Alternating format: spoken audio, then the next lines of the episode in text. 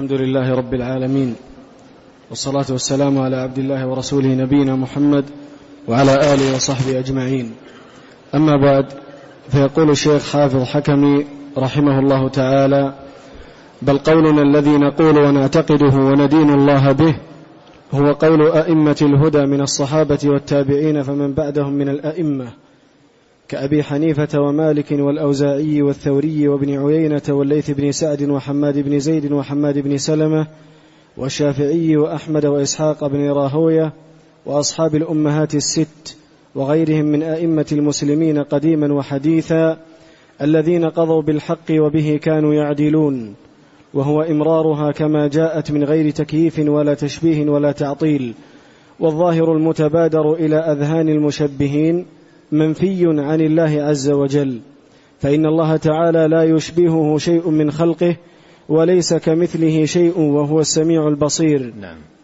بسم الله الرحمن الرحيم. الحمد لله رب العالمين وأشهد أن لا إله إلا الله وحده لا شريك له وأشهد أن محمدا عبده ورسوله صلى الله وسلم عليه وعلى آله وأصحابه أجمعين. اللهم علمنا ما ينفعنا وانفعنا بما علمتنا وزدنا علما وأصلح لنا شأننا كله ولا تكلنا إلى أنفسنا طرفة عين. أما بعد فإن المصنف رحمه الله تعالى لما أنهى فيما سبق قريبا ذم والتحذير من المسالك المنحرفة في أسماء الله وصفاته من تحريف أو تعطيل أو تكييف أو تمثيل بين هنا القول الحق الذي عليه أئمة الهدى من الصحابة ومن اتبعهم بإحسان رضي الله عنهم ورحمهم. قال بل قولنا الذي نقوله ونعتقده وندين الله به قول أئمة الهدى من الصحابة والتابعين. ثم بين رحمه الله تعالى أن قولهم في باب الصفات يتلخص في أنهم يمرونها كما جاءت ويؤمنون بها كما وردت. كما قالوا رحمهم الله تعالى أمروها كما جاءت بلا كيف. ومعلوم أنها قد جاءت محملة بالمعاني فلا يكون الإمرار لها كما جاءت إلا بالإيمان بمعانيها والتصديق بما اشتملت عليه من المعاني. فهي ليست الفاظا مجردة لا معنى لها بل ألفاظ لها معاني. فإمرارها كما جاءت يكون بالإيمان بهذه المعاني التي احتوت واشتملت عليها هذه الألفاظ. قال وهو إمرارها كما جاءت من غير تكييف ولا تشبيه ولا تعطيل. ويضاف إلى ذلك ولا تحريف. وهي أربعة محاذير يجب أن تتقى وأن يحذر منها في باب الأسماء والصفات. وكل من هذه المحاذير الأربعة أصبحت مسالك لطوائف من أهل البدع. وسلم الله سبحانه وتعالى أهل السنة ووقاهم من ذلك وعافاهم من هذا البلاء. فآمنوا بالله وبما جاء عن الله على مراد الله وبما جاء عن رسول الله على مراد رسول الله صلى الله عليه وسلم. قال والظاهر المتبادر إلى أذهان المشبهين منفي عن الله. فإن الله لا يشبهه شيء من خلقه وليس كمثله شيء هو السميع البصير. وهذا تنبيه مهم في هذا المقام لأن ما يقع ويدور في خيال المشبه عندما يقرأ آيات الصفات أو أحاديث الصفات من توهم التشبيه فإن هذا التوهم عائد إلى ذهنه لا إلى دلالة الخطاب. فالخطاب لا يدل على تشبيه. فإن الذي جاء عنه سبحانه وتعالى هذه الصفات في كتابه هو الذي قال ليس كمثله شيء وهو الذي قال هل تعلم له سميا. فظاهر الخطاب ليس فيه تشبيه وإنما هو توهم في ذهن المشبه. أما ما جاء في كلام الله فهو إثبات صفات تليق بالله وجلاله وعظمته وكماله. والقاعدة عند العلماء رحمهم الله تعالى في هذا الباب أن الإضافة تقتضي التخصيص.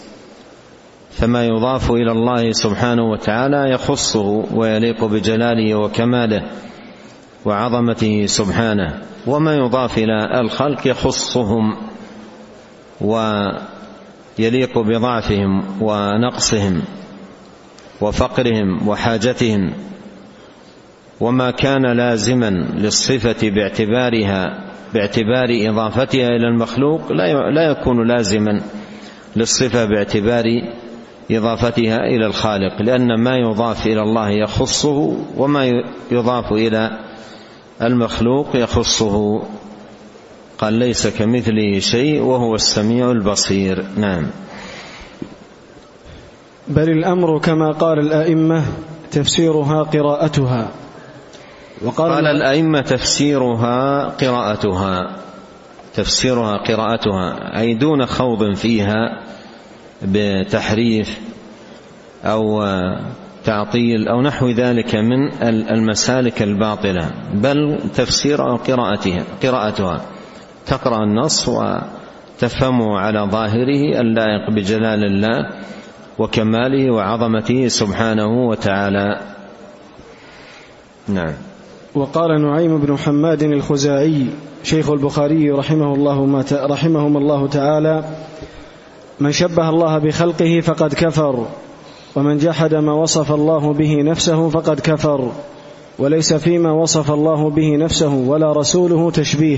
هذه هذه قاعدة عظيمة جدا في في هذا الباب لهذا الإمام رحمه الله الشيخ البخاري رحمهما الله. قال من شبه الله بخلقه فقد كفر. نعم تشبيه الله بخلقه كفر بالله سبحانه وتعالى. والمشبه هو الذي يقول يد كيدي وسمع كسمعي وبصر كبصري هذا كفر بالله. هذا كفر بالله سبحانه وتعالى. والله جل في علاه ليس كمثله شيء ولا سمي له ولا مثيل له. عز وجل وتنزه وتقدس. وكذلك من يجحد الصفات وينفيها جحده كفر. قال الله وهم يكفرون بالرحمن.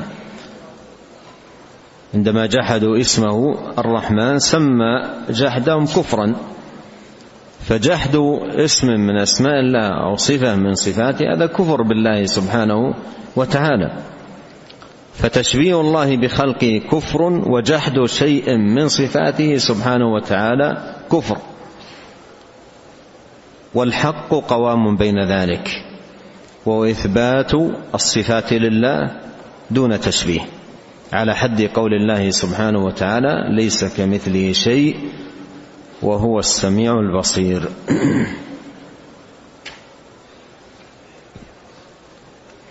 وقول نعيم رحمه الله وليس فيما وصف الله به نفسه ولا رسوله أي ما وصفه به رسوله تشبيه. هذا فيه أن ظاهر الصفات في الكتاب والسنة ليس فيها التشبيه. وإذا وقع تشبيه فهو في ذهن المتوهم الذي قرأ النص من كتاب أو سنة فتوهم من ظاهره التشبيه فهو توهم في خياله. أما ظاهر النصوص ليس فيها تشبيه. ظاهر النصوص إثبات صفات تليق بالله وبجلال الله وكماله وعظمته سبحانه وتعالى. فمثلا عندما يقرأ المسلم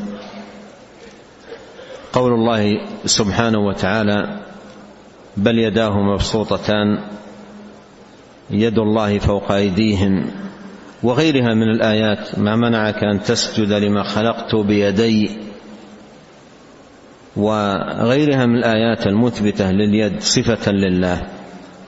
صاحب الحق والفهم السليم يعتقد في ضوء هذه الآيات ثبوت اليد صفة لله تليق بجلاله وكماله وعظمته سبحانه وتعالى. أما من يقرأ هذه الآية أو يقرأ هذه الآيات ثم يقع في نفسه اليد التي هي للإنسان. فهذا الذي وقع في نفسه هو فساد في نفسه وخلل في فهمه. وكلام الله سبحانه وتعالى منزه عن هذا. فليس في ما وصف الله به نفسه كما يقول نعيم ولا ما وصفه به رسوله صلى الله عليه وسلم تشبيه. نعم. فمن أثبت لله تعالى ما أثبته لنفسه مما وردت به الآيات الصريحة ووصفه به رسوله صلى الله عليه وسلم مما ورد في الأخبار الصحيحة على الوجه الذي يليق بجلال الله وعظمته ونفى عن الله النقائص فقد سلك سبيل الهدى. نعم. وقال الإمام الشافعي رحمه الله تعالى آمنا بالله وبما جاء عن الله على مراد الله وآمنا برسول الله وبما جاء عن رسول الله على مراد رسول الله صلى الله عليه وسلم. نعم لأن من الله سبحانه الرسالة ومن الرسول البلاغ وعلينا التسليم. نعم.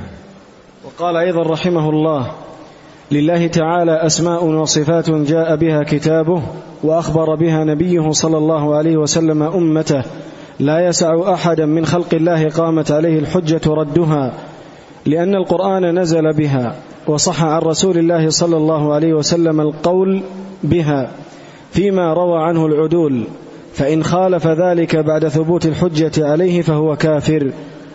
أما قبل ثبوت الحجة عليه فمعذور بالجهل لأن علم ذلك لا يدرك بالعقل ولا بالرؤية والفكر. ولا يكفر بالجهل بها أحد إلا بعد انتهاء الخبر إليه إلا بعد انتهاء الخبر إليه بها. وتثبت هذه الصفات وينفى عنه عنها التشبيه كما نفى التشبيه عن نفسه تعالى. فقال سبحانه نعم. فقال نعم. فقال سبحانه ليس كمثله شيء وهو السميع البصير. نعم. ولهذا كان ابن تيمية رحمه الله في بعض ردوده على بعض من ينفون الصفات أو بعض الصفات بسبب شبه قامت في نفوسهم كان يقول لهم في رده عليهم لو قلت بقولكم لكفرت ولستم عندي كفارا. كان يقول لهم لو قلت بقولكم لكفرت ولستم عندي كفارا. وهذا معنى قول الشافعي فإن خالف ذلك بعد ثبوت الحجة عليه فهو كافر. ولهذا ابن تيمية يقول لو قلت بقولكم لكفرت لأن الحجة قائمة واضحة لا شبهة عنده. قال ولستم عندي كفارا لأن في شبهة حالت بينهم وبين فهم الحق. فالشبهة تزال وتقام الحجة وفي هذا الموطن يبان أو يبين السبيل. نعم. وقال الإمام أحمد رحمه الله ليس كمثله شيء في ذاته كما وصف نفسه. فقد أجمل الله الصفة فحد لنفسه صفة. ليس يشبهه بشيء. ليس. ليس يشبهه شيء ليس يشبهه شيء. نعم. وصفاته غير محدودة ولا معلومة إلا بما وصف به نفسه. قال فهو سميع بصير بلا حد ولا تقدير ولا يبلغ الواصفون صفته ولا نتعدى القرآن والحديث فنقول كما قال ونصفه بما وصف به نفسه ولا نتعدى ذلك ولا يبلغ صفته الواصفون نؤمن بالقرآن كله محكمه ومتشابهه ولا نزيل عنه صفة من صفاته بشناعة شنعت شنعت. بشناعة شنعت وما وصف به نفسه من كلام ونزول وخلوة بعبده يوم القيامة ووضعه كنفه عليه. فهذا كله يدل على أن الله سبحانه وتعالى يرى في الآخرة والتحديد في هذا كله بدعة والتسليم فيه بغير صفة ولا حد إلا, إلا ما وصف به نفسه. سميع بصير لم يزل متكلما عالما غفورا. عالم الغيب والشهادة علام الغيوب. فهذه صفات وصف بها نفسه لا تدفع ولا ترد وهو على العرش بلا حد. كما قال تعالى ثم استوى على العرش كيف شاء؟ المشيئة إليه والاستطاعة إليه ليس كمثله شيء وهو خالق كل شيء وهو سميع بصير بلا حد ولا تقدير. لا نتعدى القرآن والحديث. تعالى الله عما يقول الجهمية والمشبهة. قلت له والمشبهة والمشبه ما يقول؟ قال من قال بصر كبصري ويد كيدي وقدم كقدمي فقد شبه الله تعالى بخلقه. هذه هذه مجموعة نقول عن الإمام أحمد رحمه الله. ساقها مساقا واحدا رحمه الله تعالى في هذا الموضع وإلا هي نقول عديدة عنه رحمه الله تعالى. والذي قرره رحمه الله تعالى في ما يتعلق بصفات الله سبحانه وتعالى واضح في أن الواجب إثبات الصفات لله عز وجل على الوجه اللائق بجلاله وكماله وعظمته سبحانه وتعالى. وأيضا الحذر والبعد عن التمثيل والتشبيه وقياس الله تبارك وتعالى بخلقه تعالى الله سبحانه وتعالى عن ذلك علوا كبيرا. وقول الإمام أحمد رحمه الله تعالى لا ليس يشبهه شيء وصفاته غير محدودة ولا هو ولا معلومة إلا بما وصف به نفسه قال فهو سميع بصير بلا حد ولا تقدير ولا يبلغ الواصفون صفته. وتكرر هذا المعنى آه، فيما يأتي آه، مراده بهذا كما يقول ابن تيمية رحمه الله تعالى نفي مراده بذلك نفي إحاطة علم الخلق به. مراده بذلك رحمه الله تعالى نفي إحاطة علم الخلق به وأن يحدوه أو يصفوه على ما هو عليه. وأن يحدوه أو يصفوه على ما هو عليه. إلا بما أخبر به عن نفسه ليبين سبحانه وتعالى أن عقول الخلق لا تحيط بصفاته. فقوله بلا بلا حد ولا تقدير ونحو هذه الألفاظ هذا هو المراد به. المراد أن الخلق لا تحيط حدا لصفاته أو تقديرا لكنهها فإنه لا يبلغ الواصفون كنى صفاته سبحانه وتعالى. مهما أحد الإنسان الفكر والنظر لا يمكن أن يبلغ كنا صفات الله سبحانه وتعالى. فهذا معنى قوله لا يحد. كذلك فيما يأتي قوله وهو على العرش بلا حد. بلا حد. المراد بلا حد أي نعلمه. هذا هو المراد. لم ينفي بذلك ثبوت ذلك في نفس الأمر. لم ينفي بذلك ثبوت ذلك في نفس الأمر. ولكن نفى علم الخلق به. ولكن نفى علم الخلق به. فقوله بلا حد أو بلا تقدير ونحو هذه الألفاظ التي جاءت عنه أو عن غيره من أئمة السلف رحمهم الله تعالى ينبغي أن تفهم على وجهها فإن قوله بلا حد كقول السلف بلا كيف. إذ إن مراد السلف بقول بلا كيف نفي التكييف أي نفي كيف نعلمه لا نفي الكيف في نفس الأمر لأن ما لا كيفية له لا صفة له. ما لا كيفية له عدم. فقول بلا كيف أي بلا كيف نعلمه بلا كيف نعلمه فهو نفي للعلم بالكيفية. وقولهم بلا حد هو نظيره. قول بلا تقدير هو نظيره أي آه، حد نعلمه. ليس نفيا للحد في نفس الأمر وإنما نفي لعلم الخلق به. نعم. وكلام أئمة السنة في هذا الباب يطول وقد تقدم كثير منه في الاستواء والكلام والنزول والرؤية وغير ذلك. قال رحمه الله طوبى لمن بهديهم قد اقتدى قد اهتدى. إذ هم خير القرون وأعلم الأمة بشريعة الإسلام وأولاهم باتباع الكتاب والسنة واقتفاء آثار رسول الله صلى الله عليه وسلم وبهم حفظ الله الدين على من بعدهم.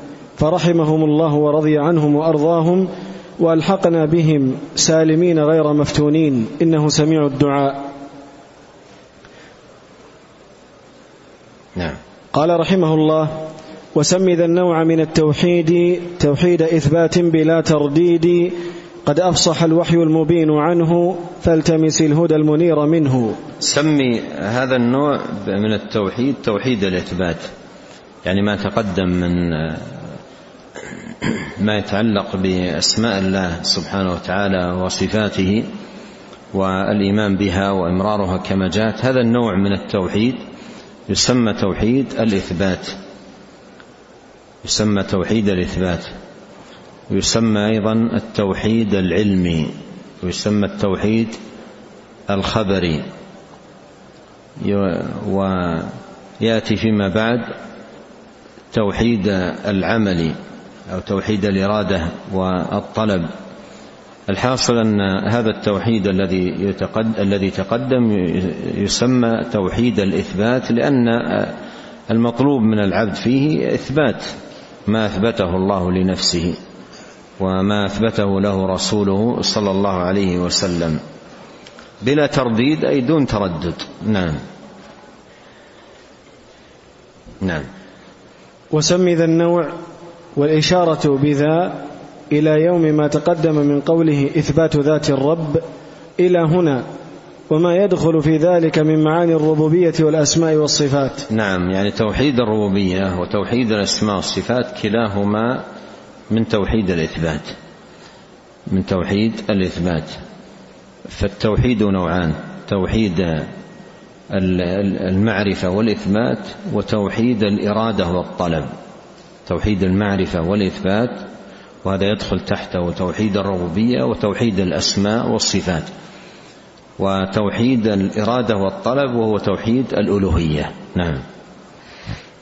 من نوعي التوحيد المشار إليهما بقول وهو نوعان توحيد إثبات لاشتماله على إثبات ما أثبته الله تعالى لنفسه في كتابه وأثبته له رسوله صلى الله عليه وسلم ومن قبله من الأنبياء والمرسلين من معاني ربوبيته ومقتضى أسمائه وصفاته ونفي ما يناقض ذلك كما نفاه عن نفسه تبارك وتعالى فيؤمن بالله تعالى فنؤمن.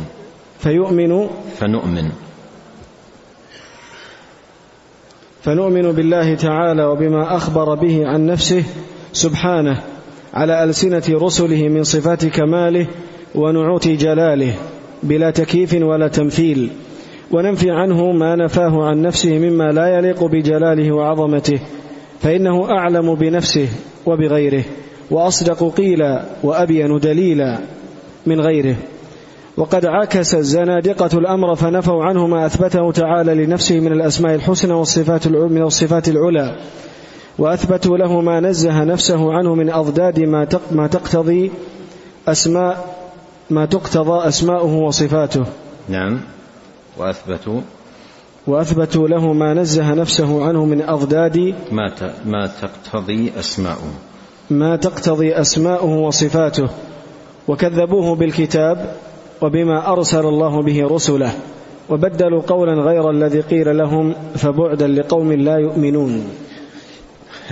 نرجع إلى عبارة كنت أردت أن أقف عندها قليلا آه، فيما تقدم من نقل نقله رحمه الله تعالى عن الإمام أحمد رحمه الله. قال نؤمن بالقرآن كله محكمه ومتشابهه ولا نزيل عنه صفة من صفاته بشناعة شنعت. هذا كلام عظيم جدا. ينبغي أن ينتبه له وتنبيه جليل من الإمام أحمد رحمه الله تعالى. وذلك أن بعض الناس تستوقفه نعم شناعة المشنعين فيتردد ويتوقف ويتخوف. وأما صاحب الحق فلا يبالي بشناعة شنعت. فإن الحق أبلج والباطل لجلج كما يقال. ما ما يبالي بشناعة من شنع؟ لأن الحق واضح عنده وضوح الشمس في رابعة النهار. فلا لا يقع في نفسه شيء أو تردد. بينما بعض الناس إذا سمع شناعة المشنعين تخوف وتردد وأخذ يعيد النظر. ف ولهذا يقول الإمام أحمد رحمه الله في وصف طريقة أهل الحق قال نؤمن بالقرآن كله محكمه ومتشابهه ولا نزيل عنه أي لا ننفي عنه سبحانه وتعالى صفة من صفاته بشناعة شنعت أي شنعها أهل الباطل على أهل الحق. نعم. قال الحافظ الذهبي رحمه الله تعالى المتأخرون من أهل النظر قالوا مقالة مولدة ما علمت أحدا سبقهم بها. قالوا هذه الصفات تمر كما جاءت ولا تؤول مع اعتقاد أن ظاهرها غير مراد فتفرع من هذا أن الظاهر يعنى به أمران. أحدهما أنه لا تأويل لها غير دلالة الخطاب كما قال السلف الصالح الاستواء معلوم وكما قال سفيان وغيره قراءتها تفسيرها يعني أنها بينة واضحة في اللغة لا يبتغى بها مضايق التأويل والتحريف وهذا هو مذهب السلف مع اتفاقهم أيضا أنها لا تشبه صفات البشر بوجه إذ الباري لا مثل له لا في ذاته ولا في صفاته. الثاني أن ظاهرها هو الذي يتشكل في الخيال من الصفة كما يتشكل في الذهن من وصف البشر فهذا غير مراد. فإن الله تعالى فرد صمد ليس له نظير. وإن تعددت صفاته فإنها حق ولكن ما لها مثل ولا نظير. فمن الذي عاينه ونعته لنا ومن الذي ومن ذا الذي يستطيع أن ينعت لنا كيف سمع موسى كلامه؟ والله إنا لعاجزون كالون حائرون باهتون. في حد الروح التي فينا وكيف تعرج كل ليلة إلى بارئها وكيف يرسلها وكيف تستقل بعد الموت وكيف حياة الشهيد المرزوق عند ربه بعد قتله وكيف حياة النبيين الآن وكيف شاهد النبي صلى الله عليه وسلم أخاه موسى يصلي في قبره قائما ثم رآه في السماء السادسة وحاوره وأشار إليه بمراجعة رب العالمين وطلب التخفيف منه على أمته. وكيف ناظر موسى أباه آدم وحجه آدم بالقدر السابق وبأن اللوم بعد التوبة وقبولها لا فائدة فيه. وكذلك نعجز عن وصف هيئتنا في الجنة ووصف الحور العين. فكيف بنا إذا انتقلنا إلى الملائكة وذواتهم وكيفيتها وأن بعضهم وأن بعضهم يمكنه أن يلتقم الدنيا في لقمة. مع رونقهم وحسنهم وصفاء جوهرهم النوراني. فالله أعلى وأعظم وله المثل الأعلى والكمال المطلق ولا مثل له أصلا. آمنا بالله واشهد بأننا مسلمون. انتهى كلامه بحروفه. من كتابه العلو للعلي الغفار. نعم. قلت قوله من ذا الذي عاينه فنعته. هذا لا معنى له. فإن المؤمنين يرونه تعالى في الجنة عيانا بأبصارهم ولا يستطيع أحد منهم نعته تعالى لا تدركه الأبصار وهو يدرك الأبصار ولا يحيطون به علما. وكان حقه أن يقول من ذا الذي أحاط به علما فنعته. وقوله الثاني أن ظاهرها الذي يتشكل في الخيال إلى آخره قد قدمنا أن هذا التصور الفاسد هو الذي يعمل جهلة النفاة. هذا كذا حتى عندي أنا. يظهر لي أنها يحمل. ما أدري أحد من الأخوة عنده نسخة أخرى. نسختي أيضا كذا يعمل. لكن يظهر أن أن هذا تصحيح.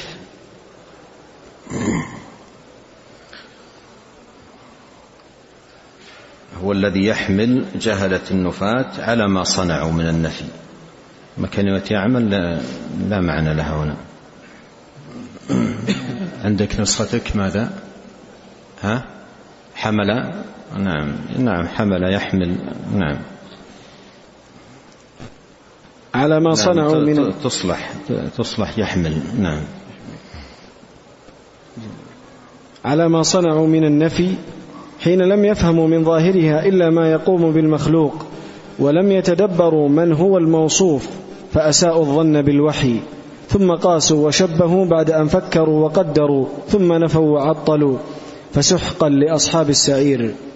نعم هذه الجملة كاملة نقل نقلا عن الذهبي يؤجل الكلام عليها إلى لقاء الغد بإذن الله سبحانه وتعالى. نسأل الله الكريم رب العرش العظيم أن ينفعنا أجمعين بما علمنا وأن يزيدنا علما وتوفيقا وأن يصلح لنا شأننا كله وأن لا يكلنا إلى أنفسنا طرفة عين. اللهم اغفر لنا ولوالدينا ولمشايخنا ولولاة أمرنا وللمسلمين والمسلمات والمؤمنين والمؤمنات الأحياء منهم والأموات. اللهم اقسم لنا من خشيتك ما يحول بيننا وبين معاصيك ومن طاعتك ما تبلغنا به جنتك ومن اليقين ما تهون به علينا مصائب الدنيا. اللهم متعنا بأسماعنا وأبصارنا وقوتنا ما أحييتنا. واجعله الوارث منا. واجعل ثأرنا على من ظلمنا. وانصرنا على من عادانا. ولا تجعل مصيبتنا في ديننا. ولا تجعل الدنيا أكبر همنا. ولا مبلغ علمنا. ولا تسلط علينا من لا يرحمنا. سبحانك اللهم وبحمدك أشهد أن لا إله إلا أنت. أستغفرك وأتوب إليك. اللهم صل وسلم على عبدك ورسولك نبينا محمد وآله وصحبه. جزاكم الله خيرا.